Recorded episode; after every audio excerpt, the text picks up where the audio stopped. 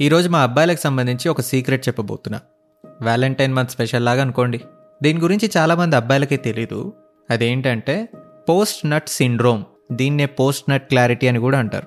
బేసిక్గా దీని గోల్ ఏంటంటే మా అబ్బాయిలు చాలామంది ఫస్ట్ లవ్ని. ఫస్ట్ లవ్ అనగానే స్కూల్లో క్రష్ని లాస్ట్ బెంచ్ నుంచి చూసి మురిసిపోయాను నైట్ కల్లో హోంవర్క్ రాసి ఇచ్చాను అనే నిబ్బి ప్రేమ కథలు కాదు. ఎవరితో అయితే ఆడికి real time interactions first intimate experiences consensually అవుతాయో వాళ్ళని. మా యదవులు చాలా సీరియస్గా తీసుకుంటారు. ఎందుకంటే దానికి చాలా రీజన్సే ఉన్నాయి. ఫైనల్లీ మనకు కూడా ఒక అమ్మాయి దొరికిందనే హోప్ ఇంకా అన్నీ దీంతోనే విఆర్ ఫర్ ఎవర్ అనే అమాయకత్వం. ఇది మొత్తం నాకే. నాకు మాత్రమే అనే ప్యాషను ప్రేమ ఆశ కోరిక ఇవన్నీ ఉండి వస్తాయి అదొక డిఫరెంట్ జోన్లే. అందుకే అది ఫెయిల్ అయినప్పుడు వెక్కి వెక్కి ఏడుస్తారు చాలా వరకు. బట్ ఎప్పుడైతే ఫస్ట్ లవ్ బిస్కెట్ అయ్యి కొంతకాలం ఏడ్చి ఇంకా మూవ్ ఆన్ అయ్యి మార్కెట్లో వేరే వాళ్ళని గెలుకుదామని చూస్తున్నప్పుడు అసలు సినిమా స్టార్ట్ అవుద్ది. ఎందుకంటే ఫస్ట్ లవ్లో జరిగిన డిసప్పాయింట్మెంట్స్ వల్ల డెవలప్ అయిన ఇన్సెక్యూరిటీస్ వల్ల ఎమోషనల్లీ డ్రైన్డ్ అవుట్ అయి ఉంటాము. నెక్స్ట్ బ్రేకప్ అయినప్పటి నుంచి ఉన్న కరువు. ఒక డ్రై స్పెల్ వల్ల మాకు నెక్స్ట్ డేట్ చేద్దాం అనుకున్న అమ్మాయి ఎవరైనా క్లోజ్ అవుతున్నప్పుడు మాకు దాని పట్ల ఉన్నది నిజంగా ప్రేమ అట్రాక్షనా లస్టా జస్ట్ ఇన్పాచువేషనా అనేది చాలామందికి క్లారిటీ ఉండదు. Desperate emotional and biological needs వల్ల దుంకేస్తారు. వాడి క్లారిటీ ఎప్పుడు వస్తుందో తెలుసా? బై ఛాన్స్ వాడు ఆ అమ్మాయితో మేకౌట్ ఆర్ సెక్స్ చేసిన తర్వాత వారు అమ్మాయిని ఊహించుకుంటూ మ్యాస్టిబేట్ చేసి ఎజాకులేట్ అయినప్పుడు వాడికి సడన్గా అమ్మాయి పైన ఉన్న అసలు ఫీలింగ్ ఏంటి అనేది తెలుస్తుంది. వెదర్ షీఈ్ ద వన్నా కాదా అని. దీనికే రీసెర్చర్స్ పోస్ట్ నెట్ క్లారిటీ అని మొమెంటరీ లవ్ అని పేరు పెట్టారు. ఈ నిజం చెప్పి అమ్మాయి దృష్టిలో వీడు నన్ను వాడుకొని వదిలేశాడు అని అనిపించుకోవడం కంటే చాలామంది అబ్బాయిలు నీకు నాకు సింక్ అవ్వదు I found someone who is much more understanding నాకు నువ్వు ఇష్టమే కానీ పెళ్ళిపైన ఇంట్రెస్ట్ లేదు అని చెప్తారు. Which could also be true luckily ప్రపంచంలో ఉన్న ప్రతి మగాడు ఇలానే ఫీల్ అవుతాడని లేదు but forty to fifty percent of the men experienced this post nut clarity it's basically a guy thing రే ఆగాగా ఒక నిమిషం ఆగు. ఇప్పుడు నువ్వు బేసిక్గా ఏం చెప్తున్నావు అంటే అబ్బాయి కరువులో ఉన్నప్పుడు సెక్స్ కోసం ఆ మూమెంట్కి సీరియస్గానే మేము వినాలనుకుంటున్న మాటలు చెప్తాడు. నాకు నువ్వు కావాలరా అని అంటాడు బట్ ఆ సెక్స్ అయిపోయాక కానీ ఆడికి తెలియదు నువ్వు వాడికి ఆ మూమెంట్కి మాత్రమే కావాలా లేక జీవితాంతం కావాలా అని? అంతే కదా నువ్వు చెప్పేది? యా అంతే. దీన్ని మా ఊర్లో కామంతో కళ్ళు మూసుకుపోవడం అంటారా? పోస్ట్ నెట్ క్లారిటీ అనే ఫ్యాన్సీ పేరు పెట్టినంత మాత్రాన మీరు చేసే యదో పని జస్టిఫై అయిపోదు. ఒక్కసారి మిమ్మల్ని నమ్మి సర్వం సమర్పించిన అమ్మాయి గురించి ఆలోచించారా? అయినా ఇవన్నీ వెస్టర్న్ ఇన్ఫ్లుయెన్సెస్. పాశ్చాత్యపు సాంస్కృతిక తుఫాన్లో కొట్టుమిట్టాడుతున్న భారతీయ సంప్రదాయ జ్యోతిని ఇలా ఊదేస్తారా? మన తాతయ్యలు మామలు పేరెంట్స్ ఎవరు ఇలా లేరే? మనం మాత్రం ఎందుకు ఇలా అందరితో సెక్స్ చేసేదాన్ని సమర్థించుకుంటున్నాం? అసలు లాయల్టీ అంటే ఏంటో తెలుసా? మనది రాముడు నడిచిన నేలరా? ఇది మర్చిపోకు అని ఏ నిర్మల గారో అనొచ్చు. And I get it. ఇప్పుడు నా ఎక్స్ప్లెనేషన్ వినండి. దీనికి మనం కొంచెం హిస్టరీ బయాలజీ అండ్ సోషియాలజీ తెలుసుకోవాలి. అదేంటంటే బిగినింగ్ ఆఫ్ ద టైంలో ఎవల్యూషన్ జరుగుతున్నప్పుడు ఇక్కడుండే క్రిమి కీటకాల నుంచి సమస్త ప్రాణకోటికి నేచర్ రెండే రెండు ప్రోగ్రామ్స్ ఇచ్చింది.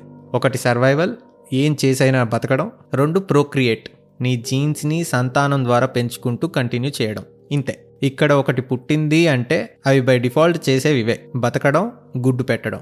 అయితే ఇవి ఎక్కడ ఈ ప్రాసెస్ ఆపిస్తాయో మళ్ళీ ప్రకృతిలో సమతుల్యం ఎక్కడ పోతుందో అని చెప్పి ఇదే నేచర్ బాడీలో హార్మోన్స్ ప్రోగ్రామ్ చేసింది. టెస్టాస్టిరాన్ ఈస్ట్రోజన్ లాంటివి అనమాట అంటే ఈ మగ స్పీషీస్కి ఆడ స్పీషీస్ని చూడగానే గుండె కొట్టేసుకోవడం దాన్ని ఎలాగైనా ఇంప్రెస్ చేసి మీటింగ్కి పార్ట్నర్ని సాధించడం. ఈ డిస్కవరీ ఛానల్లో చూసే ఉంటారు.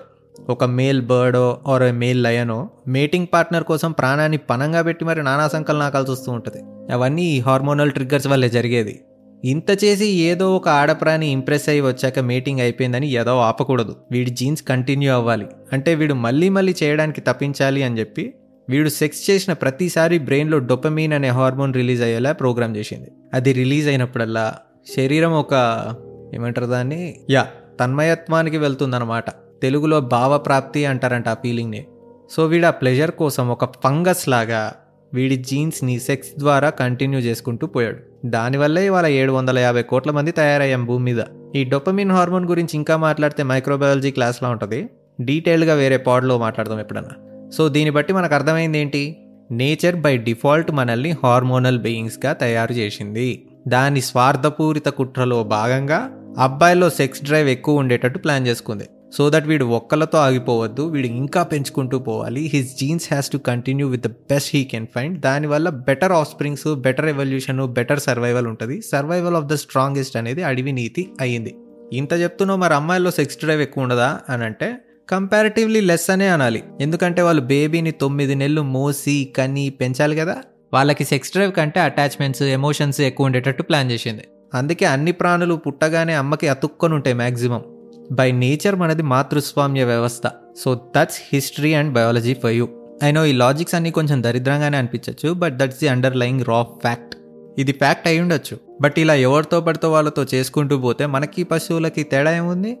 సొసైటీలో బ్యాలెన్స్ మిస్ అవుతుంది అని మన పెద్దోళ్ళు ఈ మనుషుల్ని ఆర్డర్లో పెట్టడానికి వీళ్ళు ఎలా బతకాలో చెప్పడానికి రిలీజియన్ ఇంట్రడ్యూస్ చేశారు. ప్రీ మ్యారిటల్ సెక్స్ అనేది సిన్ నరకానికి పోతావు అని యూనివర్సల్గా అన్ని రిలీజియన్స్ సెట్ చేసేసాయి. నువ్వేం చేయాలి అని అనుకున్నా అన్ని పెళ్ళాక మాత్రమే అని దేవుడి మాటగా ట్రెడిషన్ ఫిక్స్ అయింది. సెక్స్ మాస్టర్బేషన్ గురించి మాట్లాడాలన్నా గిల్టీ అండ్ షేమ్ అనిపించేలా కండిషనింగ్ చేశారు. బట్ ఎంత కండిషనింగ్ చేసినా పుట్టుకతో వచ్చిన ఒక రా ఇన్స్టింక్ట్ అర్జ్ అంత ఈజీగా పోదాయే. ఏ పని పర్పస్ లేనోడు ఈ ప్లెజర్స్ అండ్ అర్జెస్లో మునిగిపోతాడు. బేసిక్గా ఈ జోన్లో టీనేజర్సే ఎక్కువ ఉంటారని బాల్య వివాహాలు స్టార్ట్ అయ్యాయి. ఇప్పుడు వీడికి లైఫ్ లాంగ్ పని పర్పస్ రెండూ ఉన్నాయి. ఒకవేళ వీడికి అడ్జస్ట్ ఉన్నా పెళ్ళా ఉంది కాబట్టి మూసుకొని ఉంటాడు ప్రాబ్లమ్ సాల్వ్ అని అనుకున్నారు. బట్ నౌ టైమ్స్ చేంజ్డ్ ఇప్పుడు పుట్టి పుట్టగానే సోషల్ మీడియా ఎక్స్పోజరు అందరి చేతుల్లో స్మార్ట్ ఫోన్స్ చూడాలనుకుంటే టూ మినిట్స్లో అందుబాటులో ఉండే పాన్ సైట్స్ సెక్షువాలిటీ ఎక్స్ప్లోర్ చేయడానికి dating apps strip clubs bachelor parties ఇవేమీ లేకపోయినా డ్యాన్స్ పేరుతో టీవీలో రెచ్చగొట్టే విజువల్స్ ఇవన్నీ ఉన్నాయి మరి. ఇలాంటి సిచ్యువేషన్లో నీ బేసిక్ రా ఇన్స్టింగ్స్ ట్రిగ్గర్ అవుతాయి. కాబట్టి ఇక్కడ నువ్వు ముఖ్యంగా రియలైజ్ అవ్వాల్సింది ఏంటి అంటే అప్పట్లో ఏదో పని చేయడానికి అవకాశాలు లేక చాలామంది మంచోళ్ళుగా ఉండాల్సి వచ్చింది. They were good by chance not by choice ఇందాక నిర్మల గారు చెప్పినట్టు ఒకప్పుడు మనది రాముడు నడిచిన్నేలే కానీ ఇప్పుడు మోస్ట్ సెక్షువల్లీ అప్రెస్డ్ కంట్రీస్లో మనం ఒకళ్ళం. కన్జప్షన్ ఆఫ్ పోన్లో జియో పుణ్యమా అని మొత్తం ప్రపంచంలోనే ఇండియా నెంబర్ వన్ ర్యాంక్లో ఉంది. ప్రపంచంలోనే అత్యంత ఎక్కువ జనాభా ఉన్న దేశం కూడా మనదే. అంటే మనం చూస్తున్న అండ్ చేస్తున్నంత సెక్స్ ప్రపంచంలో ఎవడూ చేయట్లేదని.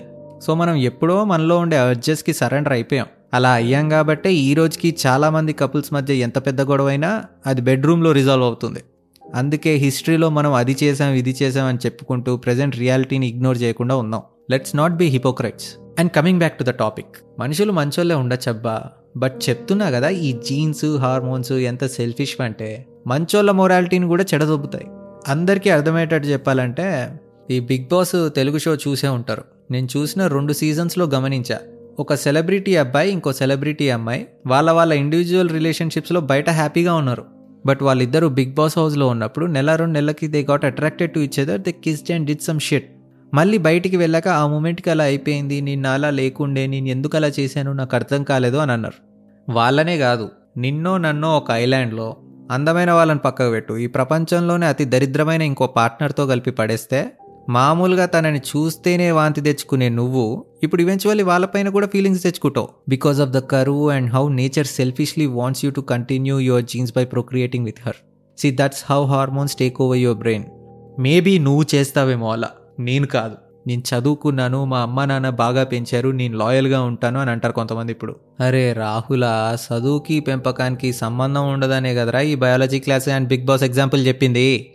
నాకు అందుకే ఎవడన్నా వచ్చి ఐఎమ్ వెరీ లాయల్ అంటే నవ్వు వస్తుంది పది మంది వచ్చి నాకు నువ్వు కావాలి అని మీద పడిపోతుంటే లేదు నాకు గర్ల్ ఫ్రెండ్ ఉంది ఈ బాడీ దానికి అంకితం అని ఆగిపోయినప్పుడు చెప్పాలి ఇలాంటి డైలాగులు.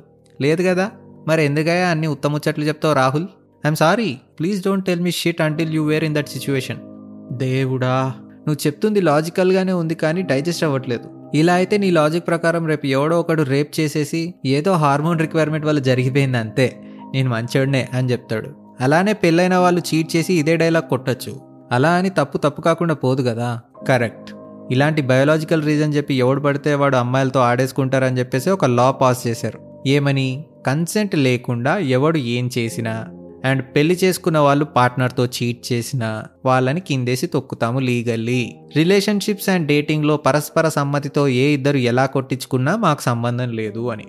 So law is the dharma of that land కాబట్టి వాళ్ళు రూల్స్ చెప్పాక నీకు ఎన్ని లాజిక్లు రిక్వైర్మెంట్స్ ఉన్నా ఇంకా పక్కకి ఆడుకోవాలి. So there ends the topic of rape and cheating. అయినా నేను చెప్పేది కూడా ఈ టీనేజ్ నుంచి ప్రీ మ్యారిటల్ ఏజ్ వరకు కరువు వల్ల ప్రేమకి కామానికి తేడా తెలుసుకోకుండా కన్ఫ్యూజన్లో రాంగ్ స్టెప్ వేసి గిల్ట్ అండ్ షేమ్ ఫీల్ అయ్యి సఫర్ అవుతున్న వాళ్ళ కోసమే. పెళ్ళైపోయిన వాళ్ళ గురించో పిల్లలు అని చూడకుండా అబ్యూస్ చేసే వాళ్ళ గురించో క్రైమ్ చేసే వాళ్ళ గురించో కాదు. It's purely meant for the dating culture అయినా అజయ్ ఇదంతా విన్నాక ఇప్పుడు నేను అసలు ఎవరిని నమ్మాలి? ఎవడు నిజంగా ప్రేమిస్తున్నాడు? ఎవడు కరువు వల్ల నాతో మొమెంటరీ లవ్ చేయాలనుకుంటున్నాడో తెలియట్లేదు. నీ పాడు వల్ల క్లారిటీ కంటే కన్ఫ్యూజన్ పెరిగిపోయింది అని అంటే I can understand people doesn't want their illusion to be broken but దీనికి సొల్యూషన్ నేను ప్రీవియస్ ప్లే బాయ్ పాడ్లోనే చెప్పేశాను if you really want to know if he's the one or not before going physical వాడి మాటల కంటే వాడి చేతలు చూడండి. See the importance you have in his life రీసెంట్గా ఒక బుక్లో చదివా. True love shows in sacrifices అంట. See what the other individual is ready to give up for you Orange సినిమాలో రామ్ చరణ్ లాగా నువ్వు వస్తానంటే నేను వద్దంటానలో సిద్ధార్థ్ లాగా. That's one way but I don't know how correct is that. If you want try this an option. And ఈ pod చేసింది మగాళ్ళని ఏదో చెడుగా చూపించడానికో లేక చీటింగ్ ఈజ్ ఓకే అని చెప్పడానికో మాత్రం కాదు. మగాన్ని అర్థం చేసుకుంటారని చెప్తున్నా. అమ్మాయిలు పిఎంఎస్లో హార్మోన్స్ వల్ల మూడ్ స్వింగ్స్కి గురయ్యి రాడికల్ డెసిషన్స్ తీసుకుంటారు కదా? అలానే మీకు పిఎంఎస్ లాగా మాకు పిఎన్ఎస్ పోస్ట్ నట్ సిండ్రోమ్. కాకపోతే మీకు నెలకి నాలుగు రోజులు ఉంటే మాకు కరువులో ఉన్నప్పుడు నెలవారీ ఉంటాయి అనమాట అది వాడి తప్పు కాదు. బై నేచర్ వాడి డిఎన్ఏ డిజైన్ అలా చేయబడింది. హార్మోన్స్ ఎలాంటి ప్రేరేపణలు చేస్తాయి? లీగల్లీ వాడి లిమిట్స్ ఏంటి అని చెప్పే ప్రయత్నమే ఈ పాడ్. అన్నీ కంట్రోల్లో పెట్టుకొని స్థితప్రజ్ఞతతో ఉండే ట్రెడిషనల్ జనాలు తగ్గిపోయారు బయట. అలాంటోళ్ళు ఉన్నా వాళ్ళు మన పక్కన ఉండే ఛాన్సెస్ ఇంకా తక్కువ. సో బయట మార్కెట్లో సిచ్యువేషన్ ఇలా దారుణంగా ఉంది కాబట్టే మీరు ఒకవేళ తొందరపడినా వాడు ఫ్రాంక్గా సారీ హీట్ ఆఫ్ ద మూమెంట్లో అయిపోయింది I don't feel love towards you అని చెప్పినప్పుడు నా మానం మంట కలిసిపోయింది అని ఎక్కువ ఫీల్ అయ్యి చేతులు కాళ్ళు కట్ చేసుకోకండి. ఇక్కడ వాల్యూ ఉండాల్సింది మనతో మనకుండే ఆనెస్టీకి నాన్న బాడీకి కాదు. అఫ్కోర్స్ కొంచెం పెయిన్ ఉంటుంది but it's not worth it అమ్మా. చాలామంది కామానికి పెట్టుకున్న పేరు ప్రేమ. అలాంటప్పుడు షిట్ హ్యాపెన్స్ బ్రో ఈ రోజుల్లో ఎవ్రీ వన్ ఆర్ లిబరేటెడ్ ఇప్పుడున్న డేటింగ్ కల్చర్కి సిచ్యువేషన్షిప్స్కి అలా చాలామంది అమ్మాయిలు ఫీల్ అవ్వట్లేదు అనుకో. బట్ ఎక్కడో ఇంకా కలుషితం కాని మనసులు ఉంటాయి కదా. హోప్లెస్ రొమాంటిక్స్ వాళ్ళ కోసం చెప్తున్నా. మనం ఇక్కడ ఎవరిని చూసి సిగ్గుపడాల్సిన పని లేదు. అందరూ సెకండ్ హ్యాండ్ బండ్లేనమ్మా ఇక్కడ షోరూమ్ బండ్లేం లేవు. హార్మోన్స్ కంట్రోల్లోకి వెళ్ళిపోయి లాయల్టీ మార్చేసే వాళ్ళే ఎక్కువ. అట్లీస్ట్ ఈ పాడ్ వల్ల. రేపు నీకు ఫ్యూచర్లో ఎవడైనా ట్రై చేస్తుంటే ఇది మొమెంటరీ లవ్ కాదు అని గ్యారంటీ ఏంటి అని అడగడానికి నాలెడ్జ్ అండ్ సెన్స్ ఉంటుంది. వాడు ఫ్రాంక్గా ఓపెన్గా వాడు రిక్వైర్మెంట్ చెప్పినప్పుడు వీడికి సిగ్గు లజ్జ లేదు అక్కా చెల్లెలు లేరు అని అనకుండా ఇట్స్ ఓకేలే బై నేచర్ వీ డిజైన్ ఇలా ఉంది అని రియలైజ్ అయ్యి సారీ నాట్ ఇంట్రెస్టెడ్ అనో లేక ఇంట్రెస్టెడ్ అనో చెప్పే మెచ్యూరిటీ ఉంటుంది. మీరు అలా చెప్పినా కూడా ఒకడు బలవంతం చేస్తున్నాడంటే ఇక ఇందాక చెప్పినట్టు లీగల్లీ అండ్ మోరల్లీ వాడిని పట్టుకొని తొక్కచ్చు. అండ్ అరే అబ్బాయిలు మీరు కూడా కొంచెం ఆనెస్ట్గా ఉండాలి భయ్యా. అమ్మాయిలతో ముఖ్యంగా మన టిండర్ కల్చర్కి అలవాటు లేని అమ్మాయిలతో పులిహోర కలిపే ముందు ఒకసారి మాస్టర్బేట్ చేసుకొని బాడీలో హార్మోన్స్ చల్లపడి క్లారిటీ వచ్చాక డెసిషన్స్ తీసుకోండి. దీనివల్ల మీకు తనపైన ఉన్న రియల్ ఫీలింగ్స్ తెలుస్తుంది అండ్ అమ్మాయికి కూడా టైం వేస్ట్ కాకుండా బెనిఫిట్ ఉంటుంది. కకృత్తిపడి కార్యంలోకి దుంకి హార్మోనల్ హైలో ఐ లవ్ యూ అని చెప్పి తను నిన్ను జన్మజన్మలా ఊహించుకొని తర్వాత నువ్వు క్లారిటీ వచ్చాక గిల్టీగా ఫీల్ అవ్వడం కంటే ఇది చాలా బెటర్. అండ్ ఈ లస్ఫుల్ ఫీలింగ్స్ ఎక్కువైపోయాయి. నేను హార్మోన్స్ చెప్పినట్టు కాదు హార్మోన్సే నా మాట వినేలా సర్వేంద్రియాలపైన నిగ్రహం ఉన్న విగ్రహంలా ఉండాలి అని నువ్వు అనుకుంటే ఒక చిన్న చిట్కా ఉంది. ఏం లేదు రోజుకి రెండుసార్లు చల్ల నీళ్ళతో స్నానం చేస్తే కొంచెం ఈ లష్ఫుల్ ఫీలింగ్స్ ఉండవంట. అయ్యప్పమాల వేసుకున్నప్పుడు చలికాలమైన స్వాములు చల్ల నీళ్ళతో స్నానం చేయాలి అని రూల్ పెట్టింది ఎందుకే నిష్టగా ఇలాంటి ఆలోచనలు రాకుండా ఉంటాయని. ట్రై చేయండి మరి. సో అదమ్మ మ్యాటర్. ఈ పాడ్ చాలా గ్రే ఏరియాలో ఉంది. ఎవడు ఎలా అర్థం చేసుకుంటారో తెలిసావదు కొంతమంది ఏమో వచ్చిండే సైంటిస్ట్ అని అనుకుంటారు. కొంతమంది వీడు చెప్పిన లాజిక్ కూడా కరెక్టే కదా అని అనుకుంటారు. మరి ఇంకొంతమంది మీ పైన ఉన్న రెస్పెక్ట్ మొత్తం దొబ్బింది. మీరు ఇంత ఎదవని అనుకోలేదు. మీ ఛాయ్ బిస్కెట్లో దరహాస్ని అవిని చూసి నేర్చుకోండి అని అంటారు. ఓకే. ఇవి నాకు నిజంగానే వచ్చినాయి మెసేజ్లు. మా వాళ్ళు ఉత్తములు అయి ఉండొచ్చు. నేను ఎదవనే అనుకోండి. కానీ ఇందులో చెప్పిన విషయాన్ని కూర్చొని ఆలోచించండి. ఇది ఎవరికో ఒకరికి హెల్ప్ అయితే అదే పదివేలు. హ్యావ్ ఫన్ గైస్ ఎప్పట్లాగే comment or message me your opinions and share it to everyone teenagers adults girls boys అందరికీ. ఇప్పుడున్న ప్రజెంట్ జనరేషన్కి ఎవరు ఎలా ఆలోచిస్తారో అనే ఈ నాలెడ్జ్ కొంచెం అవసరం. So please do share it guys నా పేరు Ajay Padarthi. Will meet you with the next pod bye